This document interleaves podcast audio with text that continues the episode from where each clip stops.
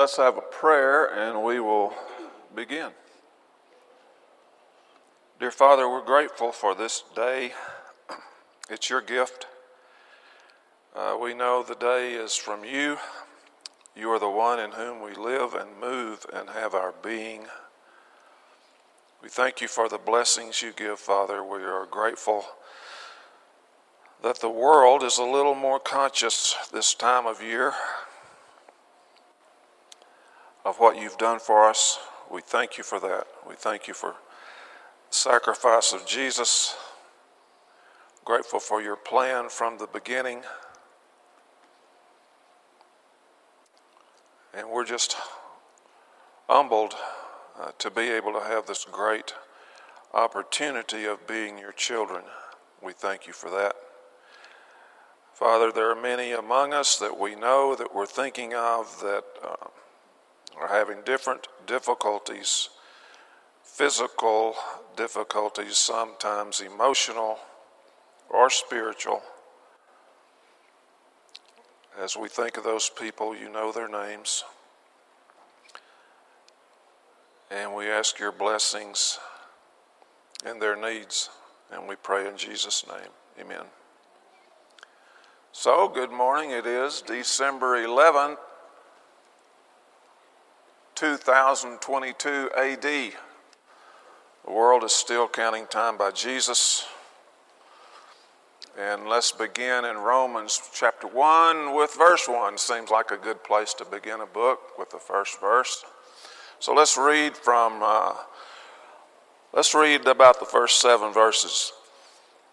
Paul, a servant of Jesus Christ, called to be an apostle, set apart for the gospel of God, which he promised beforehand through his prophets in the Holy Scriptures concerning his Son, who is descended from David according to the flesh and declared to be the Son of God in power according to the Spirit of holiness by his resurrection from the dead, Jesus Christ our Lord, through whom we have received grace and apostleship to bring about the obedience of faith for the sake of his name among all the nations, including you who are called to belong to Jesus Christ.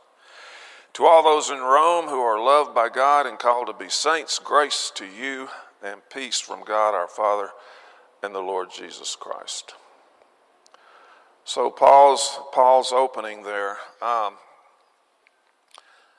he's he's uh, and you've heard this before, but he starts right off. Uh, he's going to be giving his credentials, as it were, but he starts off and identifies himself as a servant of Jesus. And the word that we don't know, you've heard it mentioned many times, doulos, meaning bondservant, sort of like being a slave to. It means owned by or property of. So Paul is identifying himself there in the first verse as a bondservant of Jesus. Uh, James, the same things happens in James chapter 1, verse 1, as he writes and identifies himself. The same with Peter in 2 Peter chapter 1, verse 1, he identifies himself as a servant or bondservant of Jesus. So uh, they're, they're making a, that's starting a letter off in a really strong way, and we have real difficulty uh, relating to that, understanding that. A hundred years ago in this nation, uh, that had been 1920, 100, 100 years ago, 120 years ago, people were alive who could relate to this terminology. They might have been slaves owned by others, or certainly their parents very possibly were. But in today's culture, it's something we know about historically, but it's hard to relate being owned and property of. However, I would say it's something we should be thinking about and be uh, being aware of, as uh, Paul writes in 1 Corinthians chapter 6, verse 19 and 20, and he tells those folks that their bodies, uh, to honor the Lord with their bodies. And he goes on to say, as he's talking about that, why? Because you are bought with a price, the precious blood of Jesus. So he's telling us, as he told them back in the day in Corinth, if you're a Christian, if you see yourself properly, if you are committed to the Lord, you are not your own. You are, you are owned. You have been bought and paid for by the blood of Jesus that puts you into that state of being a child of God, of being a Christian. Um, tremendous price paid for us. And I don't know how often we think about ourselves as being owned and belonging to. I, I like what Gene Cosby says so often in our house church group. He says on, on Sunday night, I'm thankful that I belong to God. Belong to because we've been bought and paid for as Christians. Um, too many, this is a little bit of a judgmental statement perhaps, but uh, I think you might uh, understand that uh, what I'm, uh, when I say that in America, Christianity seems to be a pretty casual thing and uh, People either say they belong to a church and maybe never go, or they may check in every now and then. Um, and it's good to have a religious habit, certainly.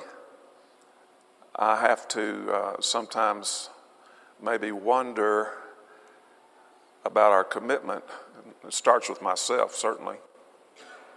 You look at what's going on in our country with just the outrageous crime that goes on, and uh, you can see that people were either not taught about Jesus or certainly not taking him very seriously uh, as being owned by him. So, anyway, that's how Paul starts off there, and he says that he is, uh, notice the next phrase there, called to be an apostle. So he's he was picked by Jesus to be an apostle um, along with some other guys.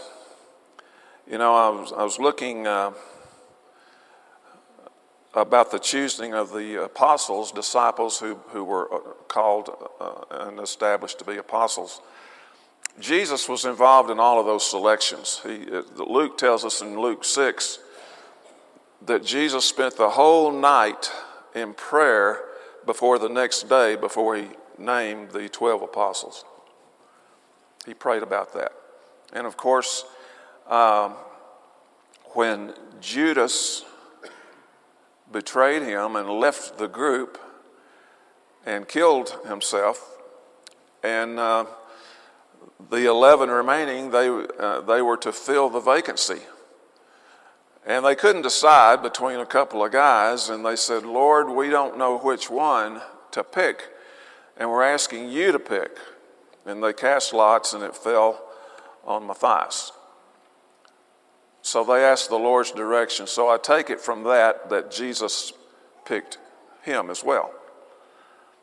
Uh, and then we come down to Saul, who became Paul, and Jesus appears to him on the road to Damascus and uh, then, after Paul is blinded and he goes um, obeying his instructions, he's praying for three days, saying, Lord, what have I done? I didn't know it. I didn't understand. I didn't know. Please forgive me. Please, please, please. He's so upset he cannot eat or drink. He's praying, and Jesus appears to Ananias and says, Go, heal his sight, and baptize him, because I have chosen him to be my apostle to the Gentiles, to kings, and, and the Jews too. So Jesus was involved in choosing all the, uh, all the apostles. One, one side note here, too, as we look at this. Um, when Judas left, when he vacated his position, he was replaced, as we mentioned earlier by Matthias. But uh, we only told of two, two apostles dying in the New Testament Judas and James.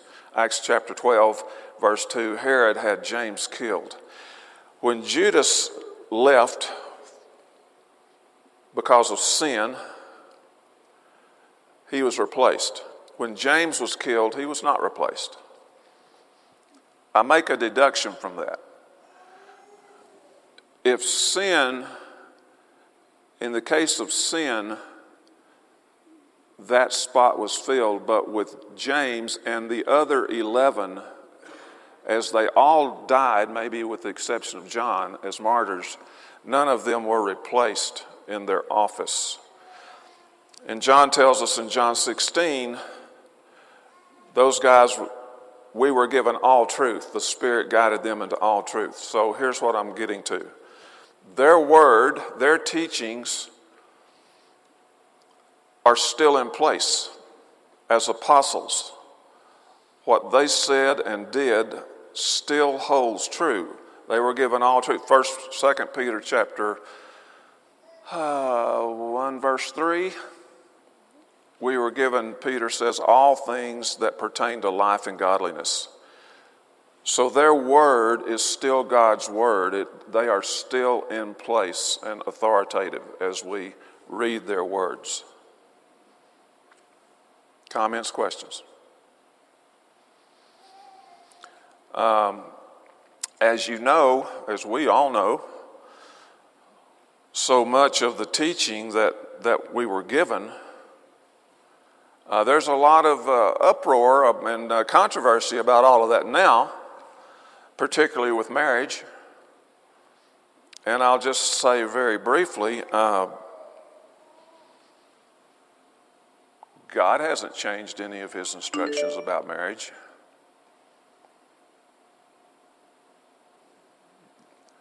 They were guided into all truth. They were given all things that pertain to life and godliness. God has, God's teaching hasn't changed. What has changed is man's human nature hasn't changed, but man's reverence for God's word has changed. And so we find, that's where we find ourselves today but their authority is still in place. So go on here in verse 2, going back to this, uh, well, the end of verse 1 set apart for the gospel of God, which he promised beforehand through his prophets in the Holy Scriptures. Paul is doing a couple of things here. Concerning, he says, concerning his son who was descended from David. He's doing a couple of things. He's linking Jesus to the prophets He's connecting Jesus to the prophets. And he says in the Holy Scriptures, he's letting his audience know that he still reveres the Torah, the Holy Scriptures. The prophets, what they said. Uh, that's important because Paul has been accused by the Jews in different places of teaching against the people, of teaching against the law, of teaching against the temple and against the customs. And he's letting them know at the front end of this letter I respect the Hebrew Bible, the Old Testament, as we call it. It's Holy Scripture. I respect it. And he's saying, I'm telling you that it speaks about Jesus. Um, Richard. There wasn't anything else. Yeah. That was it. Richard says there was nothing else. And There was no apostolic writings at the time. Yeah, nothing else to read. And so Paul's saying, I, I recognize that, and I recognize it as from God, holy scriptures concerning his son who is descended from David. Concerning his son, uh, the angel uh, called Jesus the Son of God when he spoke to Mary and uh, said, That which is in you is from the Holy Spirit. When Jesus was baptized, God the Father recognized Jesus as the Son. But this is my beloved Son in whom I'm well pleased. At his transfiguration, the Father again recognizes the Son. This is my Son in whom I'm well pleased. Listen to him. And then Paul says here, the Holy Spirit declares Jesus to be the Son of God in power. How? By his resurrection from the dead. So Jesus has several witnesses to his sonship. And of course, Jesus tells the Jews in John 5 39, the scriptures, you think you have life in the scriptures, he said, but they, they speak of me, and you don't listen to me. Uh, Paul is asserting that the scriptures are speaking of Jesus. Um, the phrase there, uh, he is the one promised beforehand in verse 2 through the prophets. Uh, Isaiah, the Messiah will be born of a virgin. Micah chapter 5, this, the Messiah will come from Bethlehem. Daniel chapter 2, the kingdom will be established, as we know, during the days of the Romans. 2 Samuel chapter 7, the Messiah would come from the line of David. Paul appeals to that here. And then, of course, Jesus himself said, I am the one the scriptures speak of. So um, he's establishing some credibility at the front end of his letter. Of all the things that happened in Yeshua's life, this is the one that he was descended from David that has never been challenged. G, uh, Richard says that it's never been challenged that Jesus is in the line, the lineage of David. Um, and the Messiah was to come from the line of David.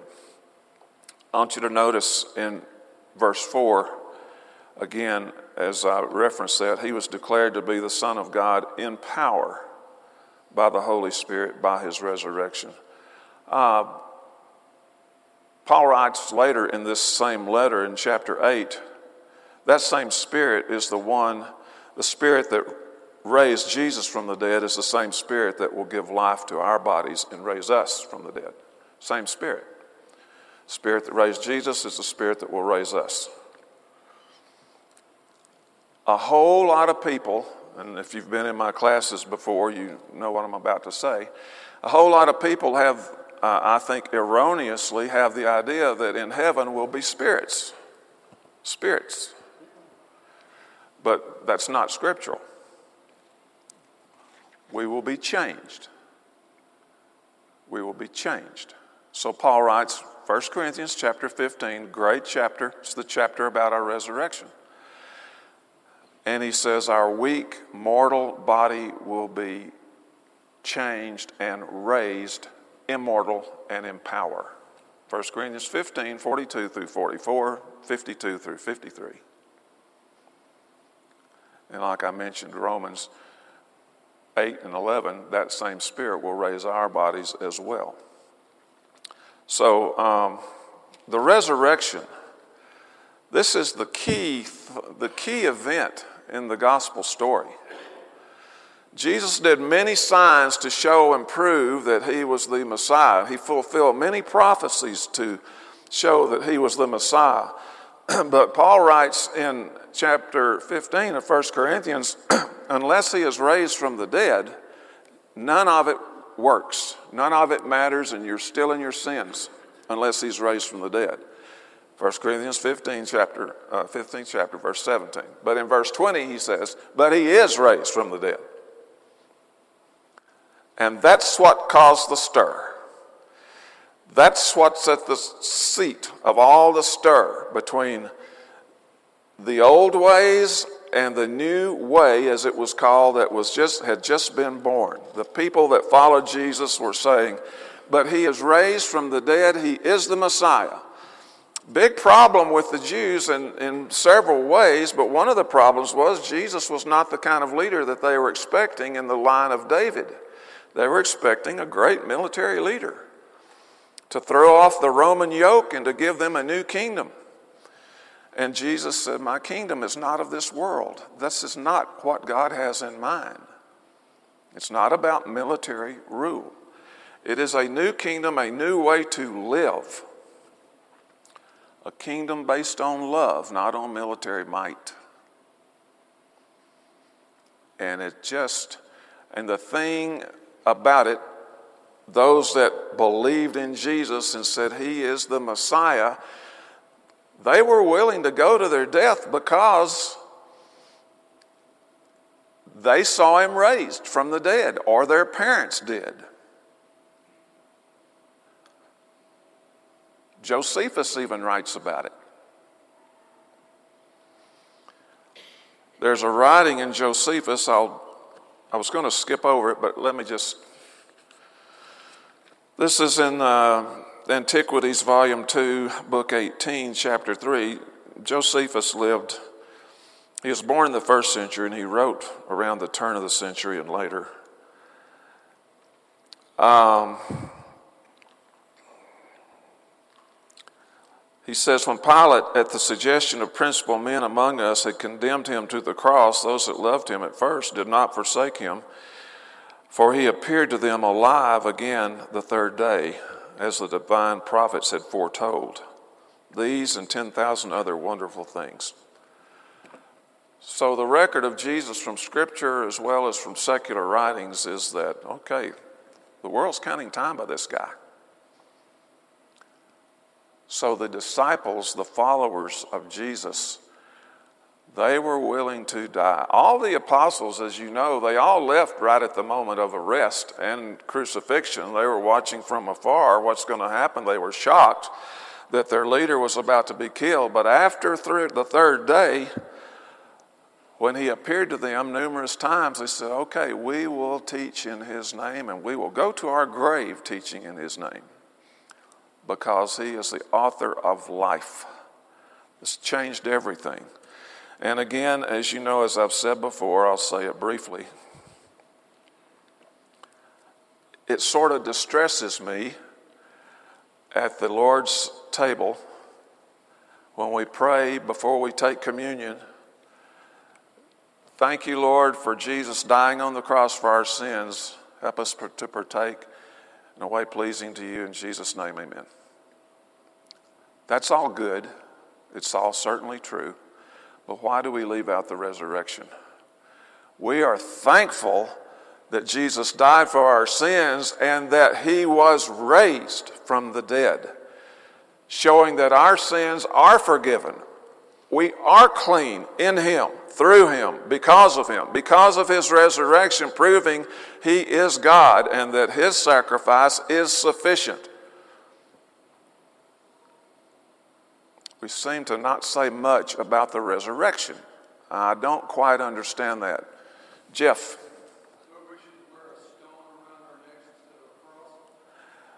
No, if you want to, uh, we wear a lot of things around our necks, don't we?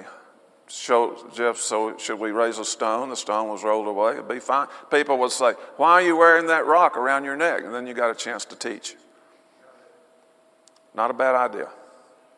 In Jewish perspective, Birth dates aren't important, death dates are. In Jewish perspective, death dates are more important than birth dates.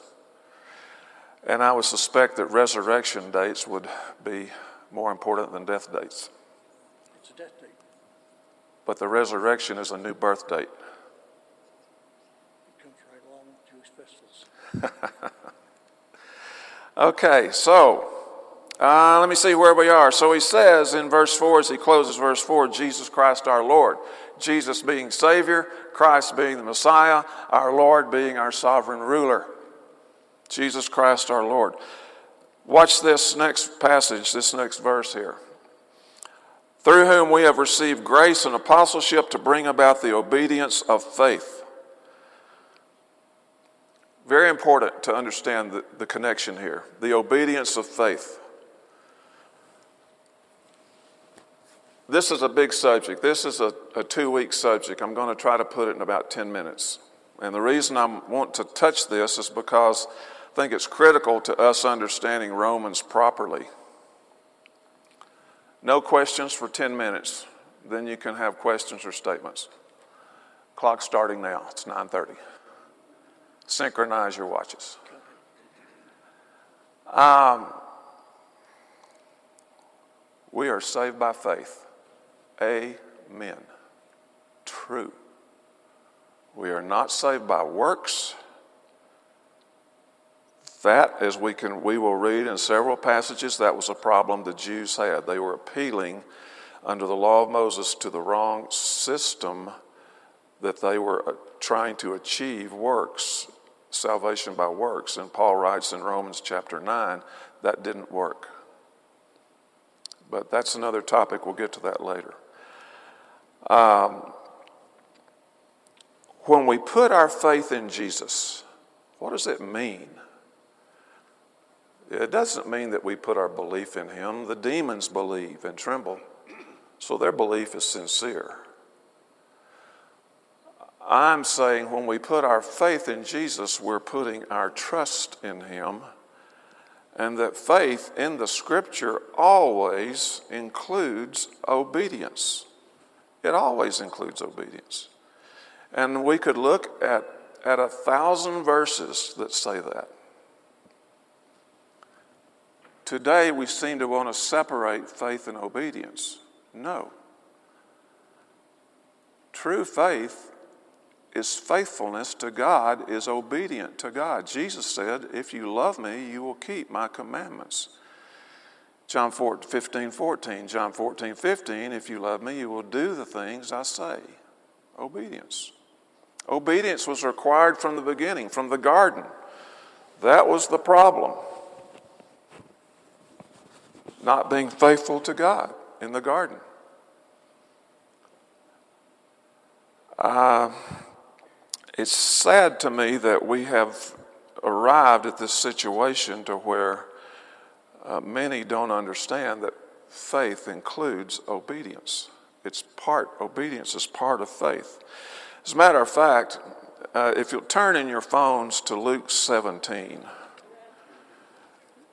to prove a point here that obedience is not connected to merit. Obedience is not earning anything. Jesus talks about this in John 17.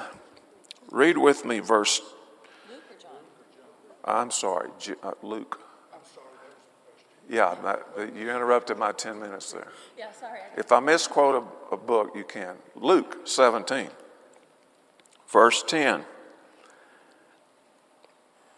Well, let's just go back to verse 9, but we could keep going back several chapters, but we'll just go back to verse 9. Uh, does uh, talking about the uh, the master of the house and the servant? Does the master thank the servant when he does what he commanded him to do? Does the master thank him? No, he's the master. So look at verse ten. So you also, when you have done all that you were commanded, say, "We are unworthy servants." We have only done what was our duty. Let's, let's look at that again. When you have done all that you were commanded, so when we obey a command of God, we are not earning anything. We are not earning anything when we obey God's commands. He says, Say, we are unworthy. We're unworthy servants. We have only done what was our duty. It is our duty to obey God. He's God, He's great, He is the Almighty.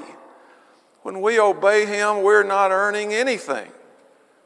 We're doing what is our duty, what He said to do. So obeying is not connected with merit. It's not connected with merit. Um, Jesus says again in Matthew chapter 7 Many will say unto me, Lord, Lord, that will not enter the kingdom of heaven. Because it's he who does the will, who obeys the Father, who enters the kingdom. Obedience is tied to faithfulness. Uh, nothing about merit in that at all. Acts of faith are not separate from faith. Acts of obedience are not separate from faith, they're included in faith. Abraham saving faith when he offered Isaac. Abraham is called the father of the faithful. If we read in Genesis 22, verse 12, uh, let me start in 12. Uh, Abraham's about to offer Isaac. An angel stops him. Do not lay your hand on the boy, for now I know you fear God. How did he know he was faithful to God, fearing God? He was about to kill him as a sacrifice. Verse 16 from the angel The Lord declares, Because you have not withheld your son, I will bless you and multiply your offspring. And he says in 18, In your offspring, the nations of the earth will be blessed because you have obeyed my voice. What did Abraham earn? Did he earn that blessing? No, he obeyed. He couldn't earn, earn God giving him the blessing of all the nations of the earth being blessed through his seed. He did what was expected. It's always that way in Scripture. Always. So if you turn to Hebrews 11, 11 4, by faith, Abel offered to God a more excellent sacrifice. Abel offered. He was commanded to offer a sacrifice. What does the Hebrew writer call it? He calls it faith. Noah, by faith, Noah built the ark. Verse 8, by faith, Abraham obeyed when called to move. Verse 17, by faith, Abraham offered Isaac.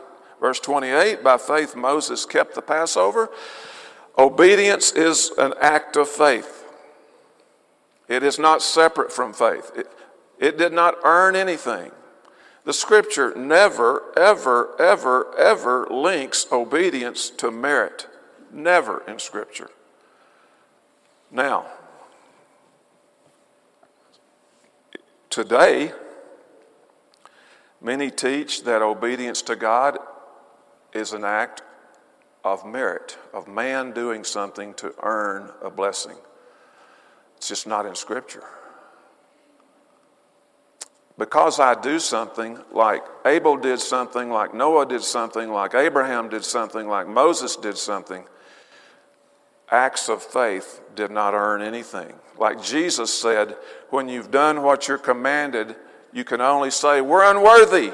We haven't earned anything. We're unworthy. So Jesus gives the command at the end of his earthly ministry you guys go and tell the world about me and baptize people in the name of the Father, the Son, and the Holy Spirit, and teach them to do the things I've commanded you to do. Any merit in that? No. It's obeying the command. Mark 16, 15, and 16 go teach the world about me. He that believes and is baptized will be saved. Obey the command.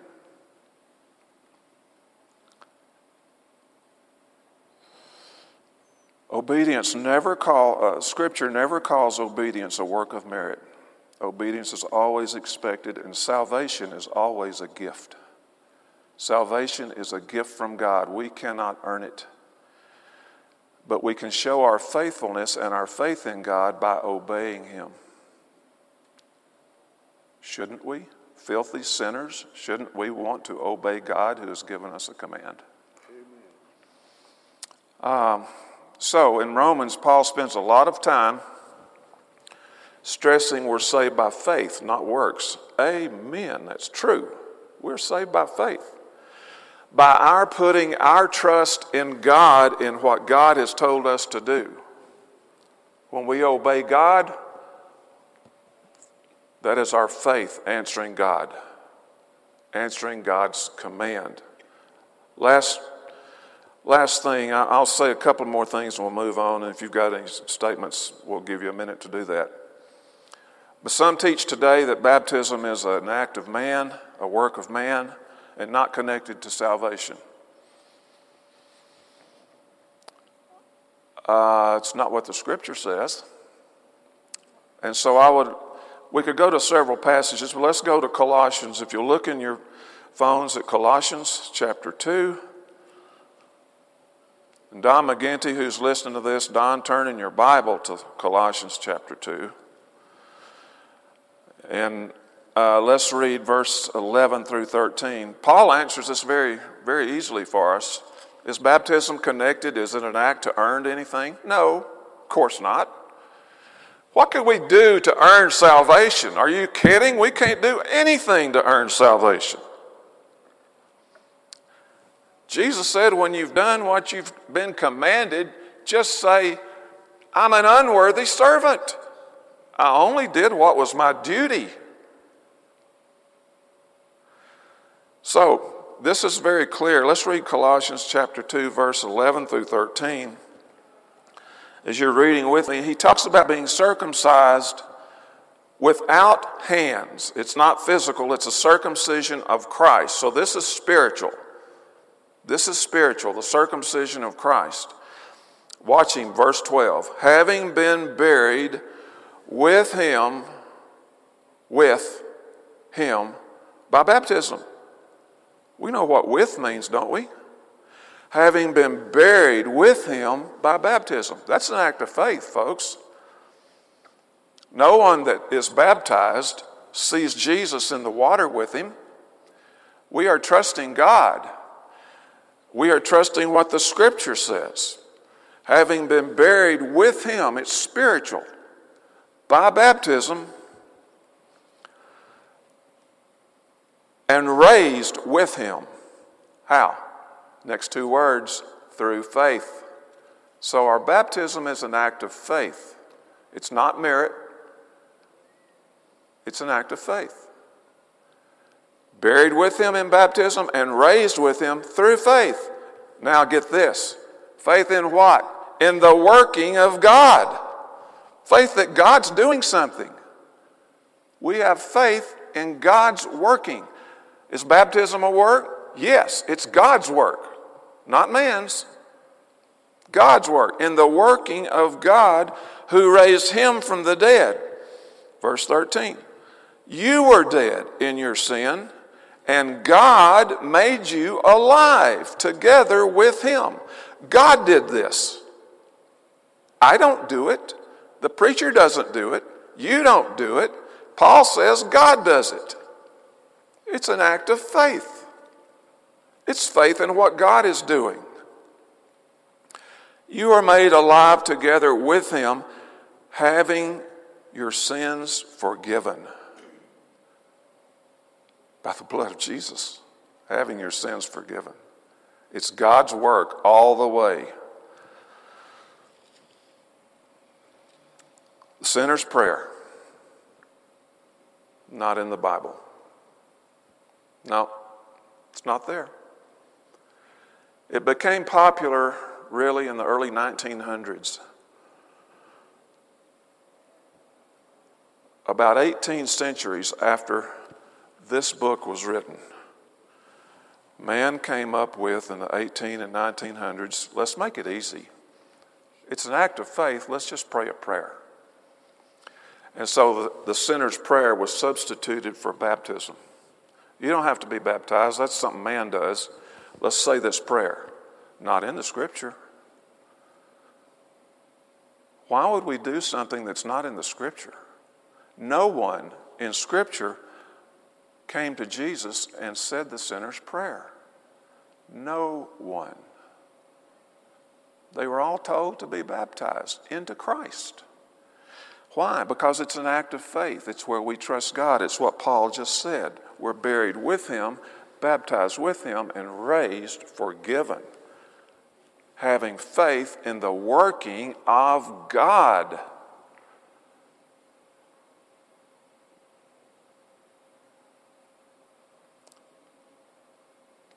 Jesus didn't use the sinner's prayer. Paul didn't use it. Peter didn't use it. It's a contrivance of man. Now, am I going to judge someone that says it? Well, that's between them and God. I don't have to judge it. I just know it's not in the Bible. I just know it's not in Scripture. And I just want to obey the Lord and do what He says. That's all I'm saying. Why don't we just obey the Lord and trust Him and do what He says? Galatians, last one, and then we'll, any questions or comments. Galatians chapter 3, verse 26 and 27. We are all children by faith in Jesus Christ. For as many of us as have been baptized into Christ have put on Christ by faith. Galatians 3 26, 27. It's an act of faith. Questions, comments, statements? I think it's interesting here at the beginning of verse 5. It says, through him, Yeshua, we are given grace. Not by him, but through him. Grace comes through Jesus. We're given grace through Jesus, Richard's saying. Absolutely. It comes through Jesus. All spiritual blessings come through Jesus. I want to I want to mention, I want to look at one more passage here. We're going to stop at verse 18. How do you like the way I covered 9 through 15 there? Just turn to page. Like I said, 2028 would be the end date, and we just don't have that much time. So I want, to, I want you to notice something here in this passage 16 and 17. We got three minutes. Oh, Romans 1, 16, 17, the central part of the book. Paul says, I'm not ashamed of the gospel, for it is the power of God for salvation to everyone who believes, to the Jew first, also to the Greek. For in it the righteousness of God is revealed from faith to faith, as it is written, the righteous shall live by faith. Here's what I want to, here's what I want us to notice right here. The righteousness of God is revealed in the gospel. God is holy. How can God be righteous and let sinners come into heaven? He can't. So, in the gospel, the righteousness of God is revealed. He put his son on the cross, right there, the middle symbol. No, the second symbol. He put his son on the cross to pay for the sins of mankind. Only the blood of the Son of God could pay for all of our junk, all of our sin, all of our darkness. God can be righteous in allowing us into heaven by putting our sins on Jesus. And if we come to Jesus and let Him pay our sins, remember, we are baptized into His death, Romans 6, and buried with Him by faith, Galatians 3. By coming to Jesus and letting His sacrifice pay for our sins, God remains righteous because the sin debt has been paid perfectly. So, in the gospel, the righteousness of God is revealed from faith to faith. It's God's work, God's doing, and God can let us into heaven because we are forgiven in Jesus, covered by his blood. Hey, I'm Eddie White, the senior minister for the Eastside Church of Christ. Sure want to thank you for joining us today on our podcast. I hope today's message was indeed a blessing to you like to invite you to browse our website at eastsidesprings.com to get more information or to contact us. And as always, we indeed welcome you to join us for our worship service in Colorado Springs as we seek to live out Jesus' mission of making disciples of all nations.